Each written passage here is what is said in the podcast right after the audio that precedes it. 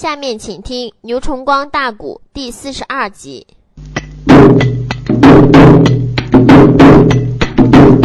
阳上那下，正在山里来行凶，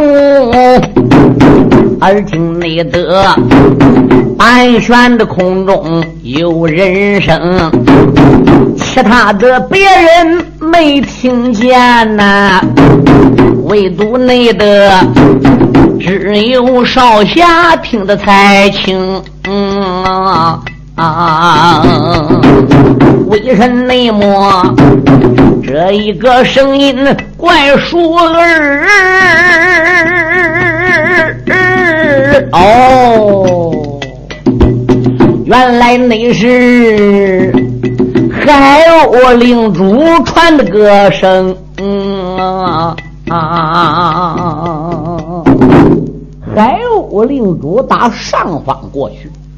轻叹了一声，说：“孩子，你杀孽太重了。这个声音呐，不太高。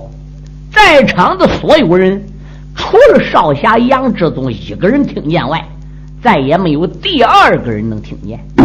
那原因在哪里呢？因为他们大家的武功还没有一个能比杨志宗高的，因此红巾蒙面人发的话，只有少侠能听见。”如果要不是耳目灵神功夫高到一定地步的话，是这个声音根本是听不见的。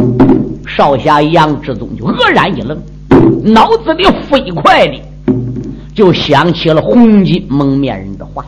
红巾蒙面人先后一次、两次的警告他：啊，除下给你师门报仇之外，杀那些仇人之外，万万不要多杀人。不可连累。